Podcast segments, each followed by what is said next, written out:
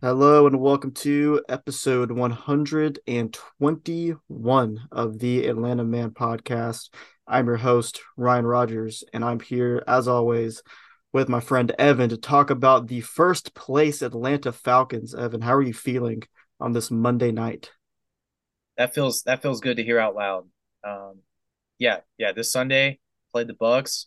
It was a it was a division showdown. Um, I, I think we expect we you know we got what we expected. It was going to be a close game, low scoring, um, just just a good old duel. And you know it wasn't ugly. I'm I'm sorry, it wasn't pretty. It, yeah, yeah. it, it, was pretty ugly, but hey, a win's a win. First place in the division. Um, you know, seven weeks in, uh, we'll take that all day long. Um, yeah, your first place Falcons. Let's go. Yep, it uh it was not pretty one bit. Um it could have been pretty honestly if they wouldn't have uh turned the ball over 3 times in the red zone. It could have probably been a pretty decisive win and it seemed like those turnovers in the red zone were going to catch up with them, but they were able to hold off the Bucks. 16 to 13 defense was really good again. They have just been such a solid unit all year and you know they they had the one touchdown drive the Bucks did uh, early in the game, and it was a bomb to Mike Evans. And you know, really, other than that, the Falcons weren't letting up much. You know, just two field goals outside of that touchdown, and um, you know, just a stellar performance by the defense. Again, they have just been so consistent all year and really have kept this team afloat when the offense has uh, tried its best not to. And they kind of did that in this game. They had, I've already mentioned the three turnovers in the red zone. They did start off the game with a touchdown drive in their first possession after a, a Bucks turnover on downs. They go eight plays, 58 yards. Desmond Ridder runs in a two yard touchdown to make it seven to nothing. And uh, yeah, that, that was a nice drive. That was a nice drive. Um, you know, um, nothing too crazy happened. A few Jonnu Smith catches. Tyler Allgeier had some nice runs, but uh, you know, um, a good a good uh, KhaDarel Hodge play, which it's always good to see for 19 yards to start off the drive. So, what do you think about the opening drive? Um, because this is probably the most clean drive they had all game, honestly.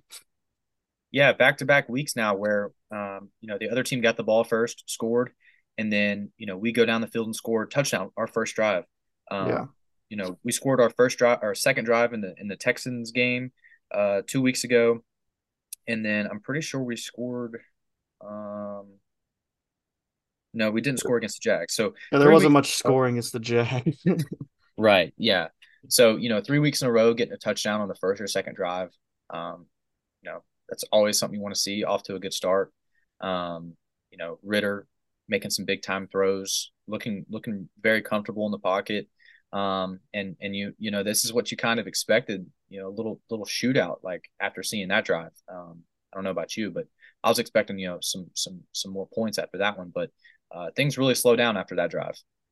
Yeah, you know the Bucks scored after with that Mike Evans touchdown, and then uh, seven to seven. Then Koo hits a field goal uh, to make it 10-7. Then the Bucks get one two um, with uh, how much time was left? Five minutes left in the second quarter, and then this started the uh, theme of red zone fumbles by Desmond Ridder. Um, you know, I think the second one wasn't his fault. I think uh, Matthew Bergeron just snapped the ball off his leg, and you know Ridder really never had a chance to even receive it.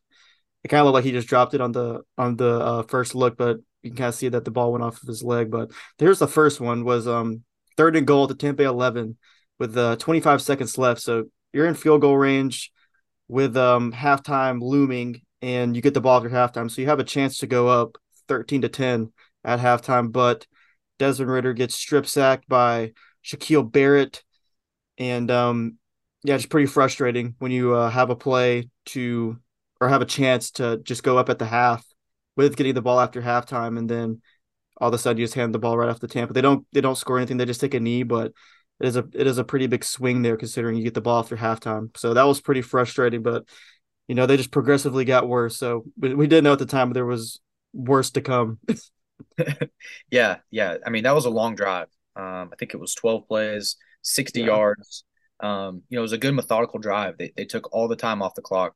So, you know, the Bucks weren't going to do anything. Um, you were really just hoping they could get seven, um, you know, three at, at the least. So, um, yeah, that, that was a huge swing and the momentum of the game. Uh, right before half, like you said, we get the ball, start the second half. Um, yeah, it really sucked because, you know, third down, you're, you know, he takes the ball back and, you know, you're just hoping he throws it away. Let's just take, take three, head to half with the lead. And, um, yeah, unfortunately that didn't happen. He kind of got blindsided, which, uh, was super unfortunate right there. Yeah, it was. And um, you know, it wasn't the end of the world though. Uh Bucks took a knee, head to halftime, we get the ball after. Falcons go three and out the first drive with uh, only getting two yards on that one. And then the Bucks fumble their next possession. Um, Thompkins, who was kind of all over the place in this game, uh, fumbled. Uh, Nate Landman got the recovery um, and uh, set the Falcons up with a great field position at the Tampa Bay 27. And then uh, the Falcons get it all the way down to the one, first goal at the one. And this was the aforementioned snap ball off of the leg. And uh, this is funny in the play by play, it says D Ridder fumbles and then in quotations aborted or in parentheses aborted at the one. I've never I've never heard of, like of being called aborted, but um yeah, that was that was probably the most brutal. Actually, it was. I think the, the third one was worse, but you know, ball at the one, first to goal, and it's just a botch snap, and that it doesn't get much worse than that. Yeah, yeah. I mean, I, right after making a big time throw to Drake London on uh, yeah. third. Oh, we need to talk about that too of him just like landing on his head. Like yeah. I don't know how he didn't break his neck on that play. That was ridiculous. Yeah, he he he leaped toward the pylon and um you know, I, I watched this play in slow motion probably 10 times, and I still can't tell if his hand grazed the ground or not. I mean, it was yeah. so close. Um, you know, they end up calling him out at the one, and then the very next play, we fumbled the ball. So, um, yeah, at this point, I'm just, you know, if I had a, you know, if I was playing Madden or something, the controller would be broken because that's that's two drives in the in, inside the you know red zone, just to no points. You know, not, you're not even getting three. You're just walking away with nothing. So, uh, frustration was setting in at this point. Yeah, no doubt. And I mean, London came so close to to scoring on the last play, and that was a third and eight too. So being able to convert that, even not scoring right there, felt huge. Um, getting it to the one with three or four chances, and then just that happening, uh, pretty bad. But credit to the defense because immediately three and out, get the ball back, uh, go down the field, get into field goal range for Koo. They did uh they did have fourth and one at the Tampa Bay 23. They didn't go for it. They uh, elected to kick a field goal. You know, that's kind of one thing go either way, but they take the points. And um, you know, what this game was going, maybe uh probably the best decision there with just the ball security issues they've had.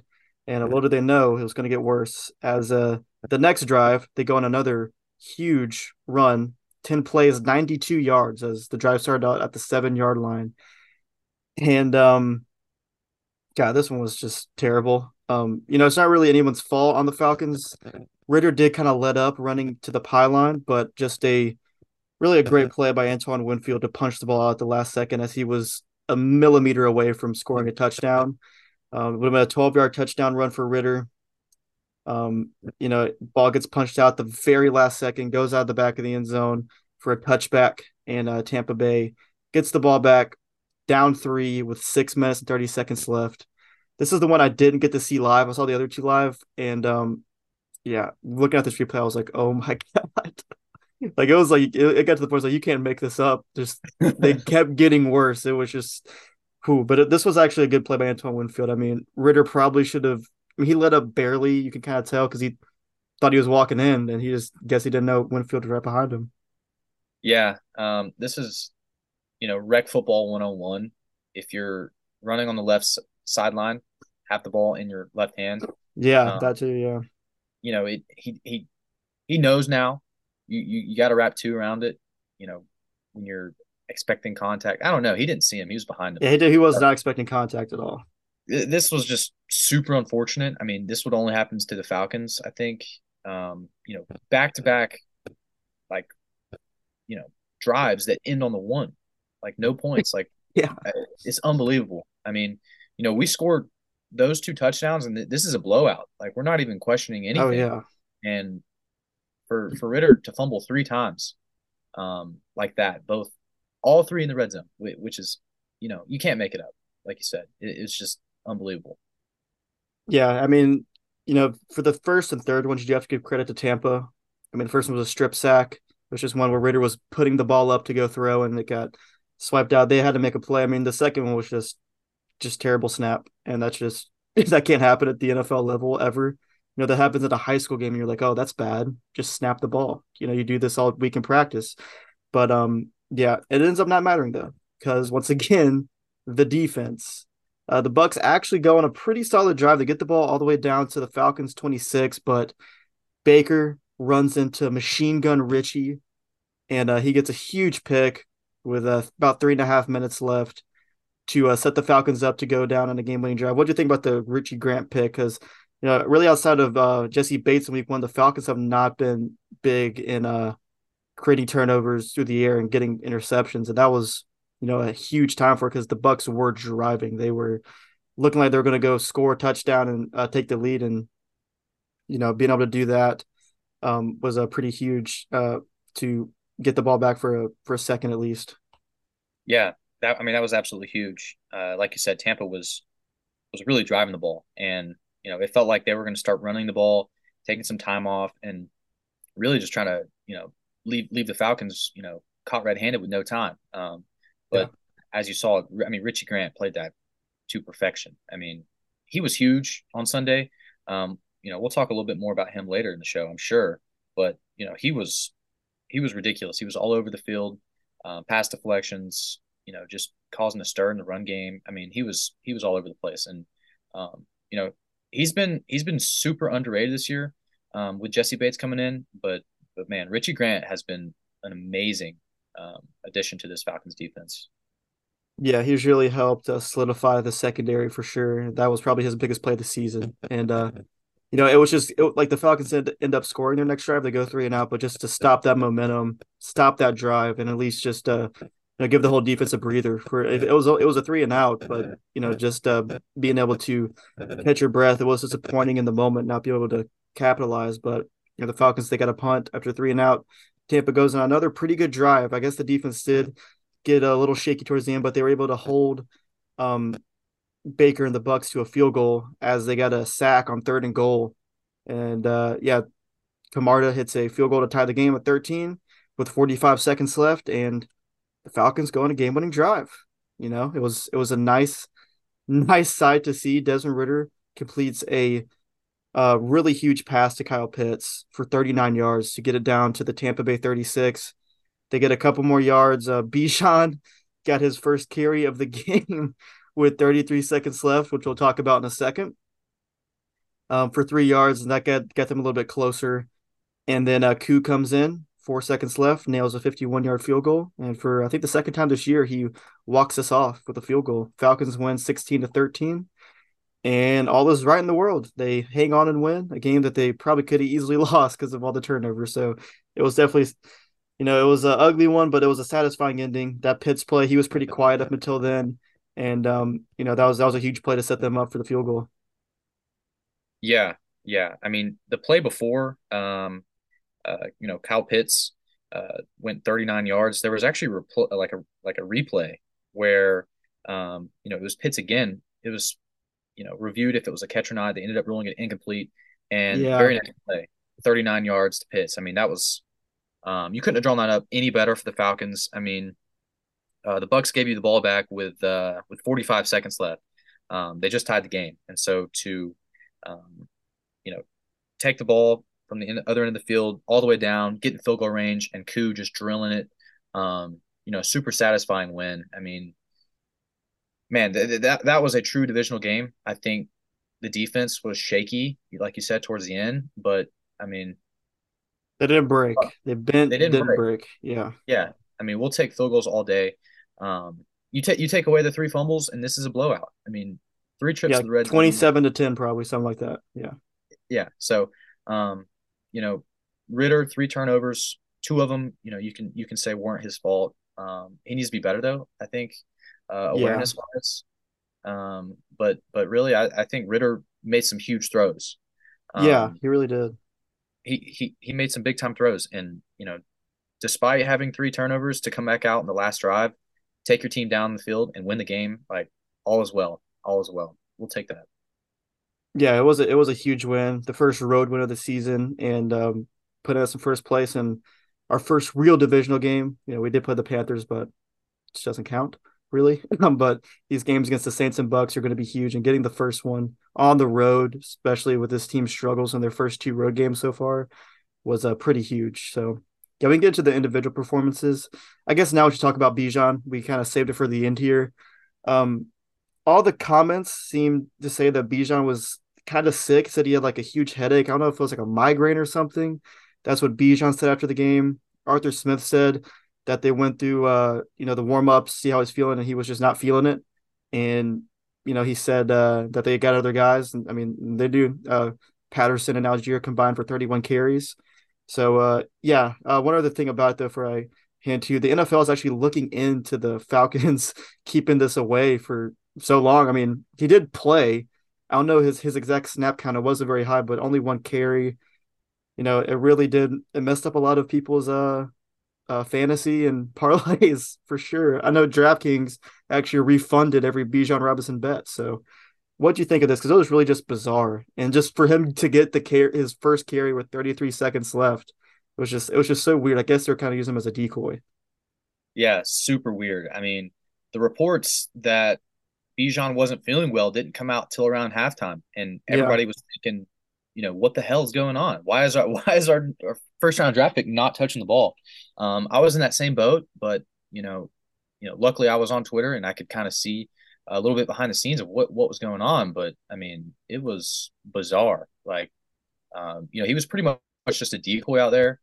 Um, you know, really, really good of him to even be out there if he really wasn't feeling well. You know, for the good of the team. I mean, um, you know, I know it's hot down there in Florida. I can imagine um, not feeling too well, how how you know tough that might be. But for him to be out there as a decoy um, with just the threat, um, you know, I'm sure that opened up a few more things. But um, yeah, really strange. One carry.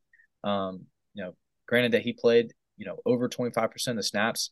Um, you know, super weird. Just a statistical you know weirdness going on. But um, yeah, yeah. It turns out he was sick. Um, you know, hopefully he's feeling better. I know Arthur Smith said that uh, you know his sickness won't affect uh, this week against Tennessee. But um, yeah, hope, hoping to see him back in, in, in, full return with full reps this week. Yeah, and it kind of makes this win even more impressive because they pretty much won without Bijan. I mean, he was essentially inactive. I know there was the decoy threat, but you know, being decoy is more of a receiver thing. It's more easy. There's more effective uh, to be a decoy. We saw Davante Adams do it a couple weeks ago on Monday Night Football. He was just he wasn't 100%. He was just out there getting covered and drawing attention. Now, you still got to plan for Bijan, but at a certain point, when he hasn't got a carry and you're in the third and fourth quarter, you're like, oh, he's probably not getting the ball. And he, he didn't until the very end, which that was just hilarious. Him getting the one carry. I guess they're just like, uh, I mean, if you got one in you, you know, here's now's the time, break one off and let's get this field goal closer. I mean, he got three yards. So I guess that helped a little bit, but yeah, it was just really weird. I really have never seen a situation like this at all. like usually they'll just be inactive and they won't play, but I guess they still just wanted the threat out there, and I guess that makes sense. But uh, yeah, the other running backs, Allgeier, he got the bulk of the carries with 21, but only 2.8 yards per carry. Um, CP was really the more effective runner in this one. 10 carries for 56 yards. Probably should have gotten the ball a little bit more. He was really uh, moving on some plays. He looked like old Cordarrelle Patterson out there. And then uh, the receivers, Drake London was pretty good six catches, 54 yards. He had some big, uh, big catches on the stretch. And then Kyle Pitts, only three for 47, but he had probably the biggest catch of the game. Scotty Miller had one catch for 46 yards. He caught a bomb. Desmond Ridder finally completes a huge deep ball. That was definitely his best one of the season. And kind of funny that it was Scotty Miller catching it, not Pitts or London. Um, Jonnu Smith did his thing, three for 27. Um, they didn't throw the ball a ton, 25 attempts, but Ridder, 19 for 25, 250 yards, no touchdowns, but you know, he he threw the ball well, I, I thought. You know, no picks. Um, the fumbles were bad, obviously, and he he had a couple of good runs too, including the rushing touchdown, six for 38 yards running the ball. That's good too. So, yeah, what did you just think about the all around offensive effort in this game? Yeah, stats wise, um, Ridder 19 of 25, you know, super efficient, 250 yards. Um, you know, he threw the ball really well, made made big time throws. You know, he kept it really clean on, on, on that aspect of it. Offensive line, pretty good. Only gave up a sat a sack. Um, yeah, Ridder was using his feet a lot, which you like to see. You want him to expand a little bit more on that. Six for 38, should have had two touchdowns, but only had one. Um, Jonnu Smith, three for 27, that all came on the first drive. So, yeah, um, it seemed like he was about to have of... a big game. And then, but so you'll yeah, take that from him, though. Absolutely. Yeah, he came out hot. Um, I don't know if he drew more coverage or what, opened things up for for the others. Um, but, you know, he he's looked really good this year. Um, yeah. You know, I, I, thought this was the start to another big game, but you know, we'll take that first drive all day long. Um, yeah, de- you know, defense wise, Nate Landman coming in at linebacker. I mean, you know, after losing, um, you know, after losing your starting linebacker, you know, he was fantastic. Twelve tackles, had the fumble recovery. Um, we we hit on Richie Grant. Okudah was phenomenal. Like I gotta I gotta shout him out. Like he has completely revived um, his career here in Atlanta. Um, I just want to shout him out. I'll get some more statistics on him, but uh, you know he's been absolutely phenomenal. Yeah, he has really good, um, for sure. I think he did a, he did a pretty good job. I think he was on Godwin for most of the game, and they had AJ Terrell and Mike Evans. Terrell actually kind of had a rough game. Um, he had a few penalties drawn against him, a couple of defensive holdings, and a pass interference. I think he did have a sack on a blitz, I believe. Um, oh no, that was not him. That was a Bates that went on a blitz one time, and he almost got a sack. That's what I was thinking of. But yeah, he he had a couple of rough moments with Mike Evans. He was on Evans when he gave up the big touchdown. But yeah, you're right, Okudah, man. He has just been so solid. Haven't been seeing him on the TV, and that's always a good sign. So that's kind of my barometer for a good defensive back, and he really has just been, you know, quietly really good this year. And you know, he's yeah. he's always had the talent. I mean, that guy was I can't remember a more hyped up cornerback prospect, Rick, really in my entire lifetime. like he was, he was. I think he went third overall. He was like as much of a sure thing as everybody thought, and it just didn't work in Detroit. And you know, I think you're kind of seeing that talent uh, come to fruition with the Falcons. And you know, for a fifth round pick, I, I love that flyer at the time, and you know, it's kind of paying dividends now. Yeah, absolutely. So um, this is the stats from Okudah um, before this week. Um, I know he added on five more tackles um, and uh, another pass deflection, but so far this year through the Washington game, he's had nine targets at him, three receptions allowed for 51 yards, no touchdowns, and a 53.5 passer rating allowed. Um, you know that doesn't really show up in the stat sheets too much, um, but but he has been fantastic. I mean, he's really locking down the slot position. Like you said, top three pick. The talent was there. Um, you know, just some injuries and uh, some scheme issues in Detroit. You know, they were kind of holding him back he, a little bit. He felt like free Hefe is what he says. Um, but yeah, he's he's been awesome, dude. I I, I love the move. Um, and yeah, I mean, you know, a re-signing m- might be in the future. I, I'm I'm I'm keeping my eye on that. Yeah, I think he is due. I think this might be the last year of his rookie deal or second to last. Um, but they might have the option for him next year with the first round pick. So, yeah, definitely a guy that I think the Falcons for sure should be interested in keeping him around. And yeah, he has been very solid. As really a lot of the defense has been this year. I know Campbell had another sack in this game. You know, AJ Terrell was kind of shaky, but you know he's uh he's AJ Terrell. You're not really really got to worry about him. David Onyemata had a sack. You know, just really nice defensive game, and they they had some huge stops. You know, late in the game they kind of got shaky, but they didn't give up the touchdown, which you know that's that still matters. And um, yeah, shout out to them, man, because they've just been one of the better units in football this year, honestly. Kind of quietly, you know, Falcons defense didn't really have the reputation of being good, and they are this year. So, shout out to them. Um, yeah, let's look ahead now. They got uh, they got Tennessee next week, and they're actually gonna be wearing the Oilers Oilers uniforms. So we'll see. Uh, they got any extra juice in those? But Tennessee, they are uh, they're not very good. They're two and four. They are two and one at home which I guess matters a little bit. Right now, ESPN is predicting that the uh, the Titans have a 54% chance to win this game. So I guess they are a little bit higher on the Titans than we are. What do you think of this one? Because I think it's a winnable game. Um, definitely not like a gimme. Uh, they could. This team could beat the Falcons. They still are uh, have enough coaching and talent, but I still think this is a game I will take the Falcons in for sure. Yeah, I think um, I think our defense is going to hold up well. Derrick Henry not having the um, typically insane year he has, but he still has been good though. He's averaging over yeah. four yards carry still. It's it's Derrick Henry. Um, but but yeah, I'm really looking for Arthur Smith um, to game plan against this old team. Ryan Tannehill is not good. Um, I think he's got actually got hurt, so um, we may be seeing uh, Malik Willis. Malik Willis coming in. Um, I don't think they're drafting. Tana, yeah, Tannehill is questionable, and I know they have been using Willis over Levis. Yeah, so. yeah, it's it's, it's probably going to be Willis. So, um, really looking forward to this defense taking advantage of a young QB. Um, but like like you said, ESPN's got us at a forty five point two chance to win. Vegas has us a um, two and a half favorite. Yeah, two point favorite, two and a half point yeah. favorite here. Um, so yeah, I mean, I'm I'm, I'm looking to beat up on Tennessee.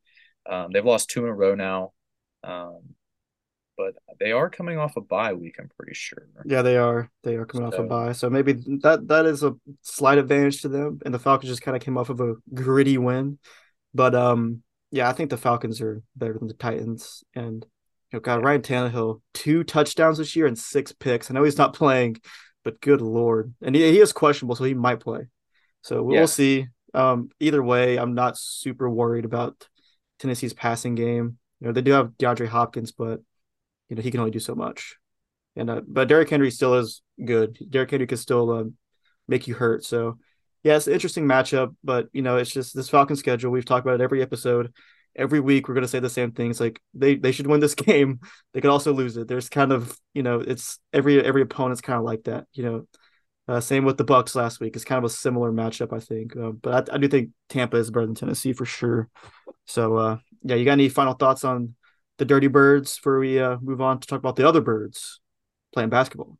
I don't, man. I think uh, I think Tennessee is definitely a winnable game and then after that, get back home against the Vikings, back on the road against the Cardinals.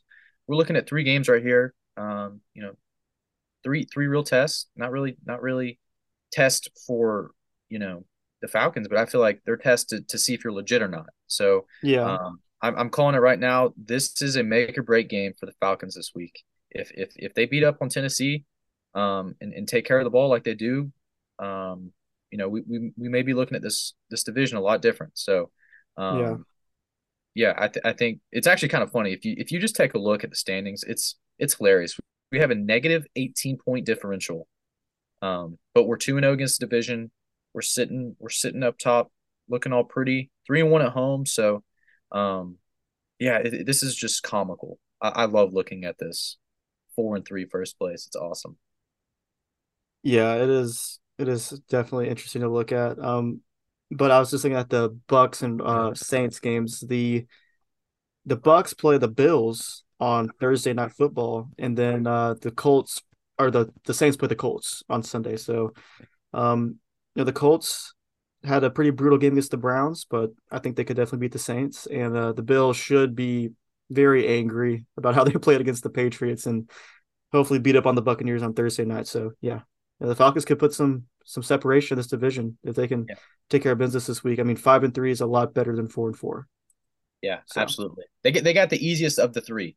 There's no there's no question. They oh, need oh, to take for sure take advantage of that. Yeah, definitely. All right, it is time to talk some Atlanta Hawks basketball for the first time in a while. It has been a lot of Falcons and Braves for the past couple months, last really a long time, for like four months now since the Hawks season ended. But you know the NBA off season. It's not that long. It'll catch up on you quick. Kind of snuck up the or the the Hawks play on Wednesday night against the Hornets, and uh, we're going to talk about this team, man, because I think we're both pretty excited. Uh, got some news today, some exciting news. Onyeka Okongwu gets extended four years, sixty-two million. I think that has a chance to be a great value deal for the for the for the Hawks. So, yeah, we can talk about that first. What do you think about the Okongwu extension? Today was I guess uh, everybody was eligible for extensions today or the past couple days. I know Giannis got extended, Cole Anthony got extended, uh, a couple other guys too. So what do you think about this deal? Because I think um, the way Okongwu is trending, this could be a steal. This is going to be a bargain in two years, maybe this yeah. year. Uh, yeah, I mean, yeah, he's he's ready to take that next step. Um, I think we were awaiting this contract last year because we saw the potential there. Um, but but he's completely revamping his game. I mean, he's shooting threes. We know how insane his defense is. He's going to be getting more minutes. Him and Capela are probably going to be closer to 50-50, um, especially after this contract and the offseason he put in.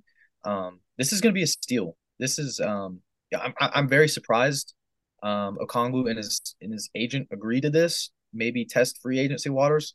I guess he loves it in Atlanta. Um, I, I thought, yeah, I, I, think this is just a steal for the Hawks. As, you know, as a franchise, you know, bringing Murray back this year, getting Okongwu. Um, yeah, I, I would love the contracts. You know, t- you love to see when players are, are signing team friendly deals to be here and to build something. Um, and and to see that culture change, you know, we see it with the Braves all the time, but to see um, to see this within the Hawks organization is a is a wonderful sign, and I I love the deal.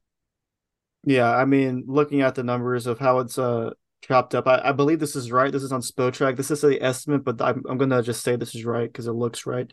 Um, next year be 13 million, then 14, then 16, then 17. Like that's he could he could make that up so quickly. You know, it, it really depends on the minutes, but I kind of am of the belief that Capela might not be on the team by the deadline. Um, so we will see how that uh, pans out. Um, that's a conversation for another time. But yeah, I think this could be a great deal. I mean, the flashes he was he was really good last year. I know the regular season last year was mostly miserable, but he was really one of the most consistent guys on the team when he got a chance to play. And you know, his ability to defend on the perimeter and in the paint, like you said, he's developing a jump shot. And if he could make some corner threes, that's just another layer to this game that could be really good. But um, yeah, I'm I'm super excited for Congo. I mean, he sneakily averaged 10 points a game last year.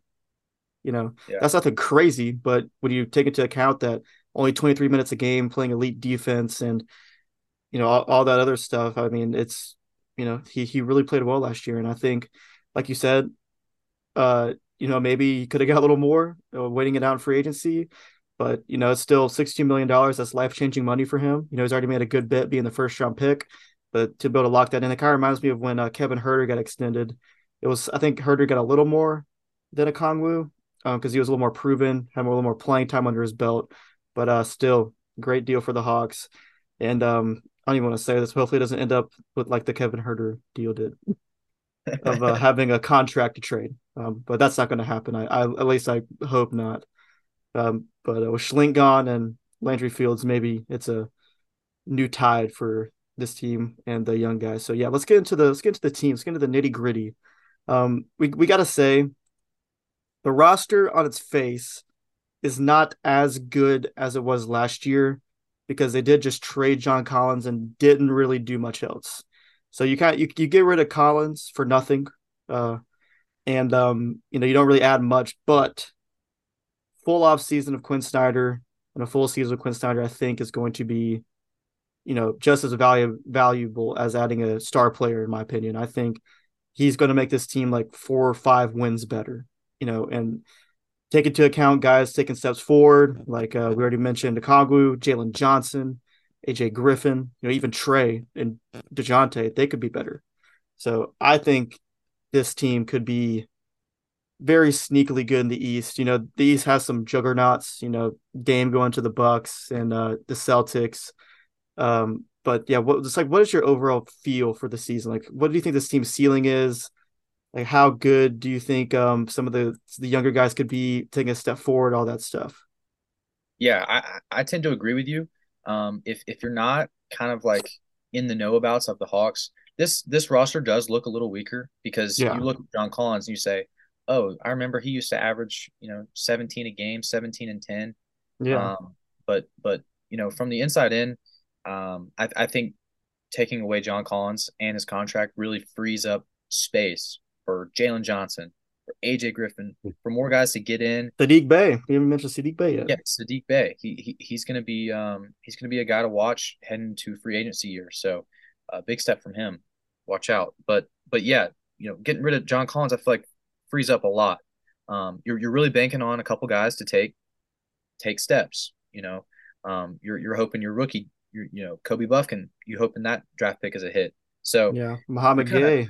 You're kind of hoping for some things. Um, you know, hopefully Bogey stays healthy.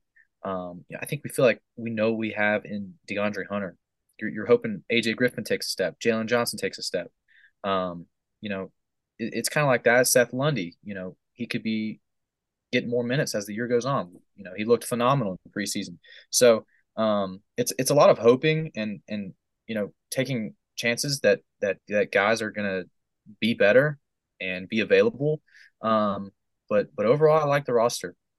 Like you said, chemistry goes a long way in basketball, and like you said, Quin Snyder, um, you know, I feel like his first month there, it was it felt like we weren't even running his plays. It felt like we were just using the old system and, and just kind of getting through, treading water. Um, yeah. So you know, we'll see. I know the guys are working. Everybody's in, came to Atlanta early. Uh, preseason looked really good. Um, yeah, I, th- I think some guys are going to take the next step, and and that's the biggest thing. Um, you know, we have a few question marks um, surrounding the the center position, um, the backup point guard position. Um, you know, three and four involvement. Like, are we going to stay, you know, stay big with Saddiq? Are we going to go small with Bogey? You know, it's going to be super interesting. Um, but yeah, I think overall, I mean, we're fine. Lim like ceiling wise, I think I think floor wise, it's it's a top six seed. Like if it, it's top six or bust. I mean, can't be the playing again. Yeah, you can't. You can't. Yeah, I think I think Dejounte even said that in his uh on his media day interview. He said the play-in is not an option, and I agree. I mean, it'll be three years in a row of the play-in, and I'm looking at the DraftKings um Eastern Conference favorites, and they have the Hawks as the seventh best odds to win the East. So I guess they think they're the seventh best team, and that would be in the play-in. So um, you know, they got the Knicks and Heat and Cavs right in front of them. I think they definitely have the potential to pass those teams. You know, the Heat. I know they went on that crazy run, but you know the Hawks were just as good as the Heat in the regular season last year, if not better. Um, and that's kind of saying not saying a ton because the Hawks were 41 and 41. So, you know, we'll see how their season goes. I feel like they're kind of a kind of a damper on their offseason not getting Dame when it kind of seemed like they were a lock to get him. Uh, Cleveland's a weird team. I don't love their upside. I know Donovan Mitchell's really good, but I just don't really believe in them. The Knicks are the Knicks. Jalen Brunson was awesome last year. Uh, kind of see if he can keep that up. But I think this was some fluctuation. I mean, the 76ers have the third best odds. Like, is James Harden even playing? Like, like the East, the only sure things are the Bucks and the Celtics. So I think the ceiling, I mean, the absolute ceiling, ceiling. I guess they could be a top two seed if everything went perfect. And you know, Jalen Johnson's awesome. Trae Young is an MVP candidate. Dejounte returns his old form. That's possible, but I think like the realistic ceiling is the three seed. Uh, do you agree with that? Yeah, I, I, would probably say the four seed. I mean, like you said, I, I agree with you. They could be the three seed though. Like it wouldn't be the most insane thing ever. Yeah, it, I mean, it would be interesting. It would be interesting, but but I, I, I have I have full faith. I mean, I think I think Boston and Milwaukee, like you said, um, are are the top two clearly. I mean, clearly after Giannis resigning in the Dame trade, they're they're going to be on one. And I don't think Miami's that good. Uh, in, in, my crate, I don't think their roster looks horrible. It it uh, it always does. They're kind of like the Rays of basketball. Like they got their guy in Jimmy, and I mean Jimmy's great, and we know how he is in the playoffs. It's just a matter of where they end up seating wise. But I mean, they yeah, their their roster is not impressive on paper. I mean, Bam's great, uh, but you know Tyler Herro is, eh. you know they, they just don't have a ton of depth. It's it's a weird team for sure. But yeah. I mean, and they have Erik Spoelstra, who is a phenomenal coach, and that's going to get them a long way too. But the Hawks, I think the Hawks will be guarding the Heat this year, personally. Yeah, yeah. I mean, like you can almost break the East up into into three um, categories. I mean, Boston and Milwaukee stand on their own. Yeah, then, they're, they're the S tier. But then you've got Atlanta, Cleveland, Miami, New York, and then you know after that, I mean you have some Philly, uh, like yeah. Orlando could be frisky. Toronto, I don't think will be very good, but they could be frisky. Washington, Jordan Poole getting a ton of minutes. Kuzma, I mean, they're going to score a lot of points. They are dead last in odds though. In the East, they're projected to be the worst team. yeah, I look. I don't think they're going to be crazy good. They, they could score, yeah. They're going to have some nights where you know their offense is just on them. I don't. They're not going to play a lot of defense. Um, but but you know, I I think I think the ceiling is probably four. I don't. I got to see it first. Um, but I, I think we're legit. I think we're built for playoffs. To be honest, I think I think we're we're better in a seven game series, um, where you have to you you know, you you got same seven guys going out every night, and I, I'll take our top seven with any of those teams. Um, you know, it's it's going to be interesting, but but no play in this year. That's it that's, can't happen. That's you you can't you can't do it. It can't. I mean, I like they they just cannot run out a regular season like they have the past two years of it just being so bad. Like it's it's a bad product, really hard to watch. I mean, they they definitely have their moments because they are a very talented team, but you know, I I do think a lot of that fell on Nate's shoulders. I think he kind of lost the locker room a little bit. So hopefully Quin keep these guys locked in, and he's just been so more creative than Nate has, even just in the preseason. I mean, Trae Young standing in the corner. I'm very excited for that of him playing off the ball and be able to catch and shoot. I think that could just open up a whole nother level to his game. And that could help DeJounte too, running regular point guard some more like he did in uh, San Antonio. And then, you know, Jalen, I think he's like everyone's circling Jalen Johnson this year to really take a huge leap. And he's, I mean, he's a freak athlete and he really could. So he's a guy to circle. But one guy I'm super excited about, and I think he could have a monster year offensively. We mentioned him a little bit earlier, but it's Saddiq Bey. Like you said, contract year needs to needs to play well to get a bag, and you know he can shoot it, man. And I think his defense can be improved too. He's a huge dude. He's absolutely jacked. It's really just his uh, side to side movement that kind of gets him in trouble, but he can definitely like in the post being physical. I think he could really thrive there defensively. So I think he's a guy. Uh, he's only 24 years old. It seems like he's been around forever because he came into the league so young, but he could take a step forward. So yeah, and then you have Mouhamed Gueye, who they traded up to get out of Washington State, and he's he could be a real threat at the power forward too, and take some of those John Collins minutes. You know, this team is really, it really is exciting. They have uh, a lot of um, potential guys that could explode, and even, we haven't really talked about Trae yet. I know uh, there's a guy I follow on Twitter who I really uh, appreciate his basketball takes. He is a Hawks fan at the end of the day, but he is he's not he's not a homer. He will on the team if he has to, and he says, "Get your Trae Young MVP slips in MVP slips in now." Hey, that's what I said last week. He he is gonna yeah. he is gonna be top three in votes this year. That's my bold prediction.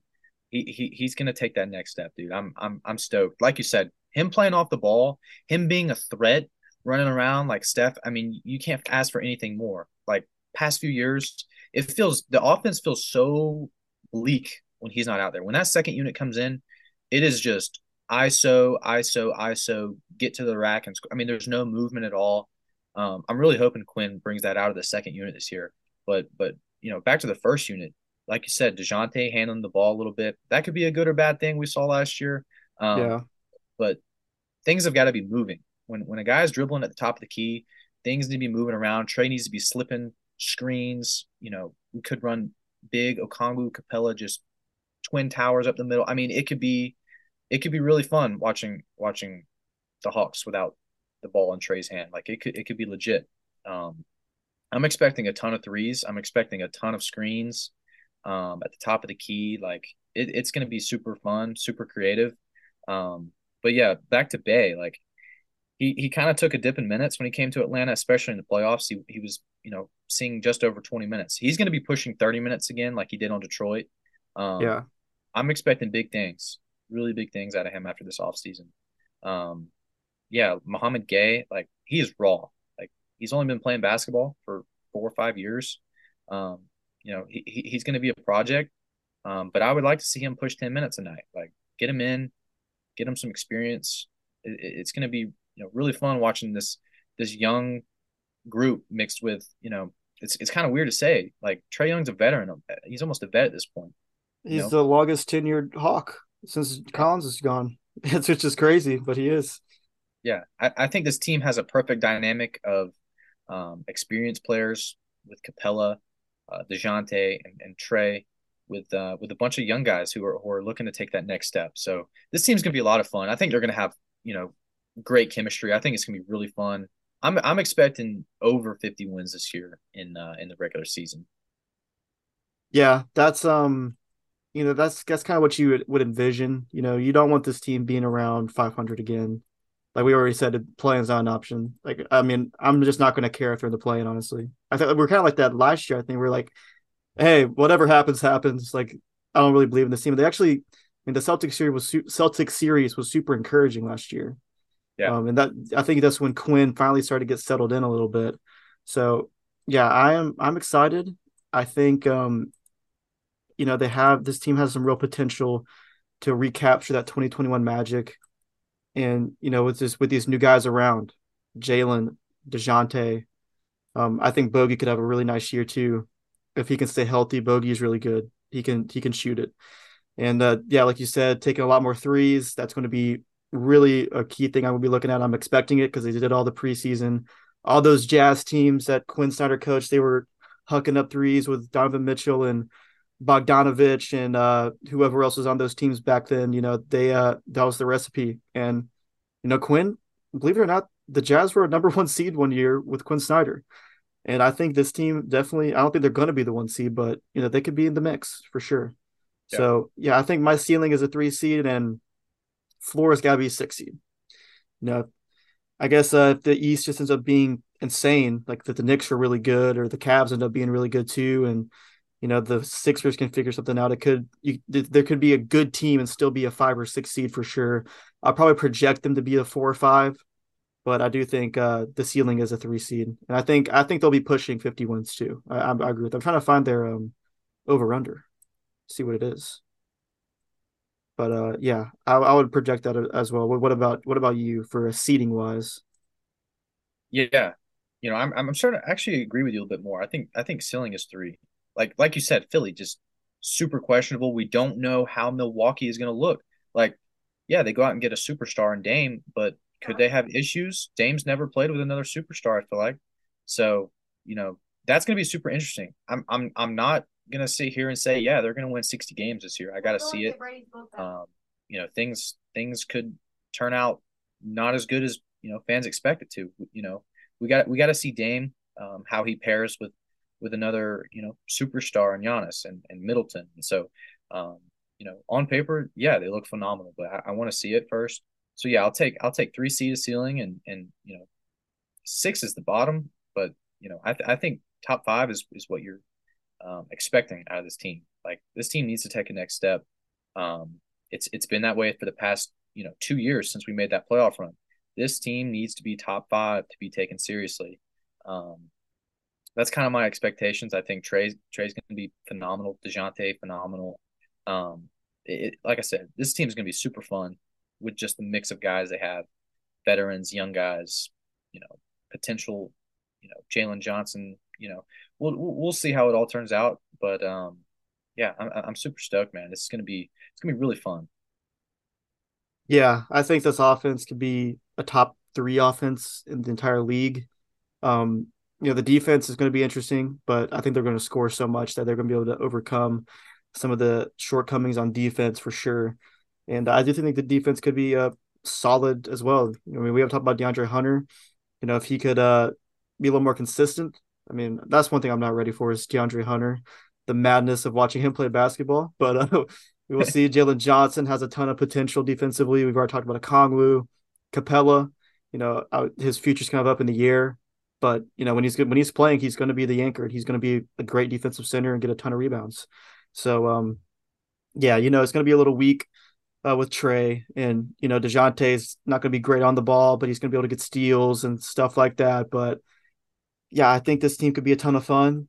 I think uh, it's just such a breath of fresh air with having Quin Snyder here, and you know, I I think this could be the start of something good. You know, I'm I'm I'm a, I'm pick them to be the four seed. That's my final my final opinion. Um, I think they'll be the four seed. They'll play like the Knicks or the Cavs in the first round, and they'll have home court advantage. And I think they'll win that series too. So you can book that first round win at least for this team.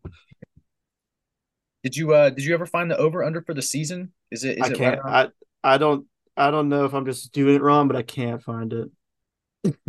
yeah, I, am gonna guess it's probably um, like 45 and a half or something. It's probably like 47. Yeah, I think I think somewhere around there. Let me see. I think I might have found it. 23 24 season. Yep, here we go.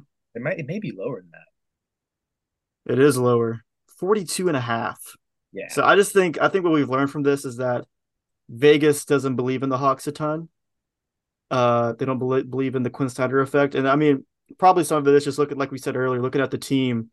You know, it's just this pretty much the same team. You know, we have the rookies coming in, but we're not expecting like Bufkin and Gueye to make a massive impact. But it's just the same team as last year with just no John Collins, and that's that is a worse roster. You know, yeah. if you're not accounting for guys taking leaps forward. You know, we haven't really talked about the veteran guys they added. Uh, Wesley Matthews is on this team. Patty Mills is on the team still. He did end up getting traded. Bruno Fernando's back. So those guys, I mean, uh, backup point guard, like you mentioned, you might see a little Patty Mills. Um, you know, he's a vet. Uh, Wesley Matthews, 37 years old. so we'll see what role those guys have. Um, but you know, I think we're mostly going to see uh, off the bench at least, you know, Bogey, AJ, Jalen, Okongwu. Um, what do you think? What do you think the opening uh, lineup's going to be to start the season? I, am thinking Trae, Dejounte, Hunter. I think Saddiq's going to start, and then Capela. What do you think? I, I was going to say that exact lineup. Yeah. I mean that's I think, that's pretty much set in stone. You just take John Collins out, put Bey in, and and you know, I I mean Hunter. God, I just I don't know. I am not ready to watch DeAndre Hunter play basketball. I don't know what. Uh, he just doesn't have a spot. I feel like like his defense is not even that exceptional. Where you're you're really giving him 25 minutes a game. I just don't I don't like DeAndre Hunter, man. It's just the same story every preseason. I feel like we've been doing this for three years in a row now. It's like if Hunter can take a leap, it, it, he could be amazing. I mean, he is 25 still, but you know, he's just he's so frustrating, man. I would absolutely love it if Jalen Johnson was starting. Like, it might happen eventually, but like the thing with Hunter is he's never like so bad for a long stretch of time to get like uh exiled out of the starting lineup. You know, it just it's never happened. Like he'll have like he's like what it's like on and off, on and off, on and off. He never has like prolonged stretches of being horrible, really, and he never has prolonged stretches of being great.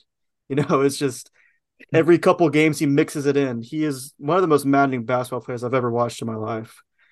You know, and, and he's 6'8", 220. If he could just be more aggressive on both sides of the ball, I think it would do wonders for him.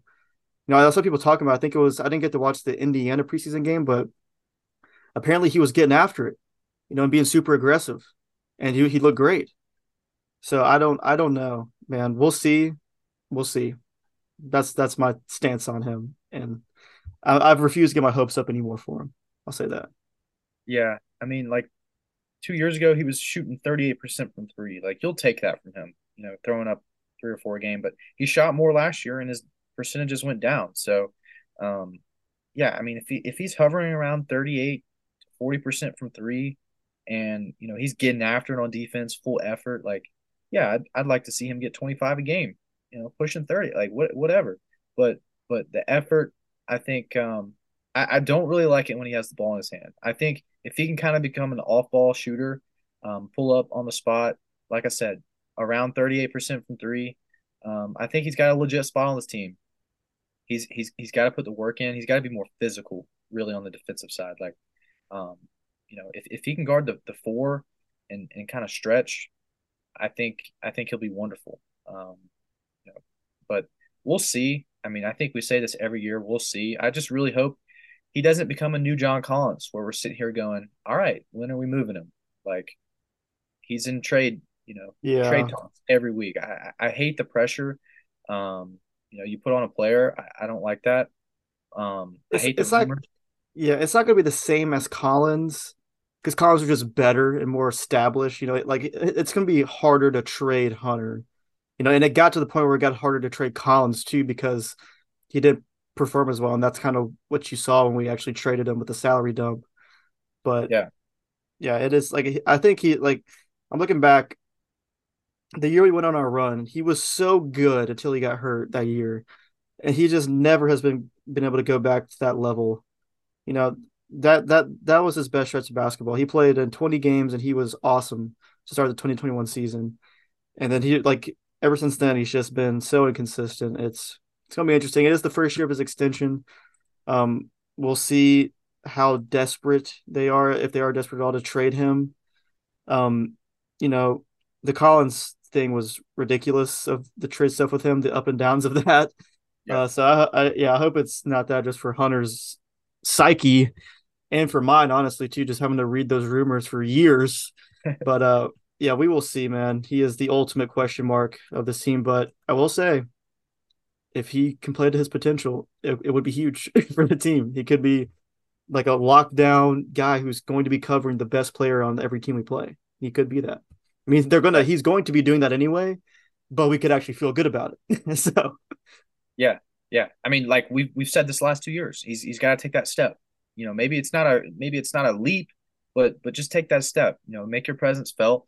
Um, you know, we'll see with Quin Snyder, man. It's um, things are gonna be things are gonna look a lot different this year. Like completely revamped offense. I think new schemes. You know, even on the defensive side, like we'll see how much man they play. We'll we'll see what kind of you know designs we have on on defense. Um, it's it's it's gonna be fun. I think I think Trae's gonna be in the you know we saw this a little bit last year when Snyder came in, but Trae's gonna be in the lanes a lot.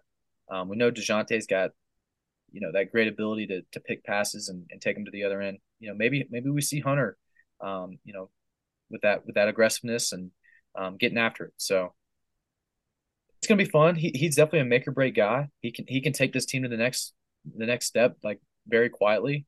Um, you know we'll, we'll have to see. Yep, we will. We will. Um, all right. So yeah, Wednesday night, Hawks Hornets should be a pretty favorable game for the Hawks. They are on the road, but the Hornets are not good and they're just a disaster of a team. Hawks are three point favorites. Hopefully they get a win under the belts. I know they play Milwaukee game too, so that'll be interesting. So yeah, you got any final takes on the Hawks before we uh, go on with our awards? I do not, my friend. Like you said, they they open up at home against the Knicks on Friday. Then they go uh, they go Sunday. They go up to Milwaukee and then play a back to back with the the Timberwolves. So, you know, a little a little mix of good and bad teams. We'll see some we'll see some big time stars, Dame, Giannis, Cat. Um, you know, we got our rivals coming coming home on, on Friday. It's gonna be it's gonna be fun. It's, it's it's a you know honestly a great way to start the season. Um, yeah, it's gonna be fun. It's been way too long. Like NBA off season just feels like it drags forever. You hear rumors, the, free signing, um, the trades. It's it's madness. I I, I freaking love the NBA. It, there's nothing better.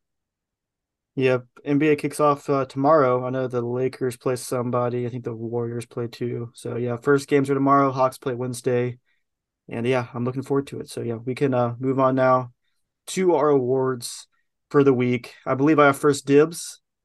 And uh, for my Jock Pierce of the week, this one's a bit out of left field. I'm sure you saw this earlier this week. It's going to Eddie Rosario. So we're going with the Braves here. Uh, haven't spoken of them once this episode, but I'm giving it to Eddie Rosario. Eddie Rosario is a Gold Glove finalist in left field this year. and I think that's just awesome. You know, Michael Harris, he's a finalist, no brainer.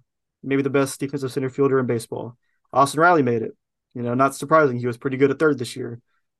Eddie is a finalist, and when I saw that, I was stunned. But I took a bit of a deeper look into his numbers. Eddie Rosario was the best, or the third best, defensive left fielder in baseball this year, according to outs above average. That's pretty crazy. Only Steven Kwan of the Guardians, who is a everybody loves him. He's a defensive wizard, and Christian Yelich were better than Eddie this year. And if you watched every game this year, you probably wouldn't think that. So I gotta I gotta give it to Eddie. I kind of think he might win it just because left field defense around the league is so bad. So I do think he has actually a real chance to win the Gold Glove, and I would love nothing more than my my sweet prince Eddie Rosario to take home a Gold Glove. Yeah, le- left field kind of feels like you know the old right field. Like you're kind of just throwing your liability out there, and that's that's what it's been for the Braves the past three years. Um, that is hilarious, like absolutely hilarious. But you know, you look at the stats and you're like, yeah, it's not too bad. He's 80th percentile, not above average. It's, yeah, it's not bad. So yeah, and I uh, go ahead, go ahead.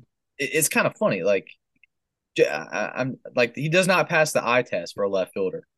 No. I don't know why. You know, he just doesn't look like a left fielder, but he's he makes good. He, he, makes good plays um every now and again you know, he'll make a good sliding grab, but then there's some where he's just like, what, what like, what is he doing? like, yeah. let's go. What happened? So yeah, Eddie Eddie's actually kind of got an interesting off season ahead of him. We got a nine million dollar uh, team option. So I don't I don't know if they're gonna pick that up or what. Um, I look yeah, and defensive run save too. He's the sixth best in baseball. So I mean, hey, like he might win it. He might. Yeah, that would be that would be comical if if if he if he won this award. I think. Um, I don't know. I mean, that's awesome. That's phenomenal. Yeah, you know, everybody um everybody talks about how Marcelo Ozuna won a Gold Glove with the Marlins. It would kind of be like that, I think. Which that's yeah, funny we, too. Yeah, but yeah, I mean, Michael Harris. Shout out to Michael Harris too. He made it. I think he could win it. Riley made it. He's not going to win it because Ke'Bryan Hayes is going to win it because he's the best defensive third baseman in baseball. And Arenado didn't make finalists, so his his run of winning one every year of his career is over, which is kind of crazy that he won it every single year that he's played. So I, I just got to confirm: was that a Joc Pederson for uh, Rosario? Yes, that was a Joc. That was, yeah, it, it might have been a Vic Beasley to the Gold Glove voters, but then I looked at his numbers. I was like, oh, okay, it makes makes sense. So yeah, Joc Pederson for Eddie. Shout out to Eddie. All right. Well, um, I'll take I'll take the easy one two here with my Joc Pederson of the week. It's gonna be Younghoe Koo. Younghoe Koo wins it um, with the game winning uh, field goal. You know, shout out to Ridder and Pitts for connecting and getting us into field goal range. But man, Koo was money. He plays that little cut. He went three for three. Um, I know we didn't score a ton of touchdowns, but you can rely on Koo. Three for three, 51 long, one for one on extra points. Um, you know, when your kicker puts up 10 of 16 points, that is a W all day long in a division game like that. That was awesome. Yeah, he was good. Uh, wasn't a wasn't a chip shot either to win the game. Fifty one yards. You know that's not nothing. He nailed it. Uh, on my fancy team too, put up thirteen points. Appreciate that. So yeah, shout out to Younghoe Koo. Um, he said he's had a nice year. I know he missed. He had a he had a weird week earlier where he missed a field goal and extra point, but other than that, he's been pretty much perfect. So yeah, shout out to Younghoe for that one for the dub. Um, all right, for my Vic Beasley, kind of tough here because I guess I could give it to Ridder just for the fumbles, but they weren't all his fault. I'm not going to do that because I feel like I've given it to every week. I'm just going to give it to the Bijan Robinson situation. like it's so it was just so odd. I mean, it ends up being fine in the end. We win the game, but you know, I like it kind of got progressively like people were losing their minds more and more. Um, because no one knew what was going on. Like people just thought he was benched for the first half, really. And it was like, okay, he didn't play the first drive. Don't panic yet. Oh, he hasn't played this drive. Oh, he's on the field at least. Oh, no, no, he hasn't touched the ball yet. And it was just so weird. Uh, people were already like uh, predicting the Arthur Smith post game press conference about him bringing up fantasy football, which he didn't. so, um, but yeah, I don't, I don't know who's at fault here. I don't think no one really is, but it's just so weird, and I didn't, I didn't like it. I hope Bijan's doing better. So I'll give it to the entire Bijan Robinson debacle on Sunday. Yeah, you completely snatched my Vic Beasley the week. There's not a ton um, of good ones, so I had to. Yeah, it, it's actually kind of funny. The NFL is investigating um, the Atlanta Falcons about whether they knew Bijan Robinson wasn't physically well and why it was not reported. It is a standard practice for the league to question teams about a player if he is not included on the weekly injury report and then is either unavailable for the game or plays far less than what typically occurs. Violations have been met with fines. So the Falcons could get fined for uh for a sick Bijan playing football. I mean, Uncle Arthur might have to open up that billfold. Yeah, I mean, this was kind of low key a, a, good chess move from Arthur Smith. I mean, Bijan was a decoy all day long. Yeah, so, like it's not like he was listed as active and didn't get any snaps. He got like just like 25% of the snaps. Like he was on the field. So yeah. I don't know. He only touched the ball once, like we said, but it it, it was so bizarre. Um, but yeah, I mean, yeah, there, there is still, still some strategy in there of just having him out there, having the defense have to look at him, you know, just in case. But yeah, super weird. You know, got the one carry with 30 seconds left in the game. And yeah, that's my that's my Vic Beasley. So hopefully Bijan is ready to go next week for the Titans. Yeah, yeah. Hopefully he's back and, and, and you know healthy. So yeah, I agree with you. That was just super weird. That was exactly where I was headed uh, for for for my pick too. But um, yeah, not not too much happening this week. Um, I'm gonna have to pick. So I'm not actually gonna pick Desmond Ridder, right? I'm going to pick Desmond Ridder's awareness. His just one okay. trait. He uh he had two fumbles on the one yard line. I think uh I don't know, man. Like it's it's so hard to give it to anybody else. He, he is somewhat yeah, he is somewhat at fault for at least two of them yeah, yeah, just grip the ball a little better. You know, that's all I gotta say. Yeah. Have that, have that, you know, blind side awareness. Um, just, just safely fall into the end zone next time. You know, just a little, just a little extra you know, two feet and you're there. Um, yeah, just do the thing. Just hold the ball over the pylon like everybody does. Don't hold it like you're not you're not at the 20 yard line anymore. Just stick it over. Yeah, em- embrace embrace running the ball. You know, so Yeah, um, that's my pick. He, you know, he was fine. Other than that, he threw the he ball really well. was. Yeah, He made big time throws, and and that's what counts. He uh, he set the team up to win. Um, you know, not with not with his hands or his awareness, but with his arm. Um, you know, he he was fine. I'm I'm I'm I'm not on the hate Bijan train this week. That's why I'm only halfway giving th- giving it to him. Um, but yeah, that's my pick. yeah. I mean, they were all just so maddening. Um, you know, two of them at the one is just actually just kind of funny. You know, we can laugh at it now, but you know, everybody in the moment on Twitter was just like, "Oh my god!" Like, I didn't get to see the reaction to the last one, but I saw the first two, and it's just like, "Jesus, man!" Like, those are the worst. Like, it's just in the red zone that happening. It's just not not many worse things can happen to you in a football game than giving the ball away in the most ridiculous possible fashion three times. Two of them at the one. If they would have lost this game, we would have done an hour on that. so, thank God they held on, and yeah, it was uh that was something, man that was something. So yeah, uh, Desmond Ridder, you have a yeah, just have a little bit more uh, awareness. You know, the one he really needs the awareness on is the the last one where he got it punched out. Like he stick it over. Don't let don't give them the chance to do that. But still, shout out to Antoine Winfield. That was a great play. That was just a perfect. He nailed it with the punch, Yeah, and he deserves some credit. That was a good play. So yeah, good award. Good award. Um, that definitely deserves some flack. yeah. The, Yeah. the Diamondbacks just won. I know we're both Let's watching. go. Game Yeah. seven, baby. D Game backs. game seven tomorrow. D back up. Prediction, prediction, prediction time. Game seven. Who's Houston pitching versus is going to be Ranger Suarez and Brandon Pfaadt. I'm going to pick the Phillies. You're gonna pick the Phillies. Yeah, I, got don't want them to, but I'm going to pick the Phillies. I know the Rangers and Astros are probably just now starting, so I'm probably going to turn that on. Um, enjoy that game seven too, as that series has been pretty crazy. So I'm starting to be able to enjoy baseball again. I'm starting to just be like, oh, it's playoff baseball. It's like fun. Like the beginning of these series, I've just been like, nah, not watching, don't care. But they're getting good, so now I'm now I'm invested a little bit. But if the Diamondbacks could win, man, that would be awesome. 84 wins in the World Series. That's that's that's great. that's good stuff. Yeah. So for sure. It's uh, awesome. it is. All right. So yeah, this time next week we will be back with another episode. Talk some Hawks, talk some Falcons. Um, and yeah, big week ahead. Tennessee for the Falcons, and then uh the Hawks are gonna get underway. Hopefully they get off to a good start. So you got any uh, final takes we got for chess before we get out of here? I do not. Go birds. Go birds. Hawks Go birds, birds of all kinds in Atlanta. Yes. Yes. yes. Pick me up from this uh tragic Braves loss. Just pick me up a little bit. Let's go. Yep. Things have gotten better for the time being. So yeah. All right. If you made this for listening, we really, really appreciate it. And we will see you in the next one.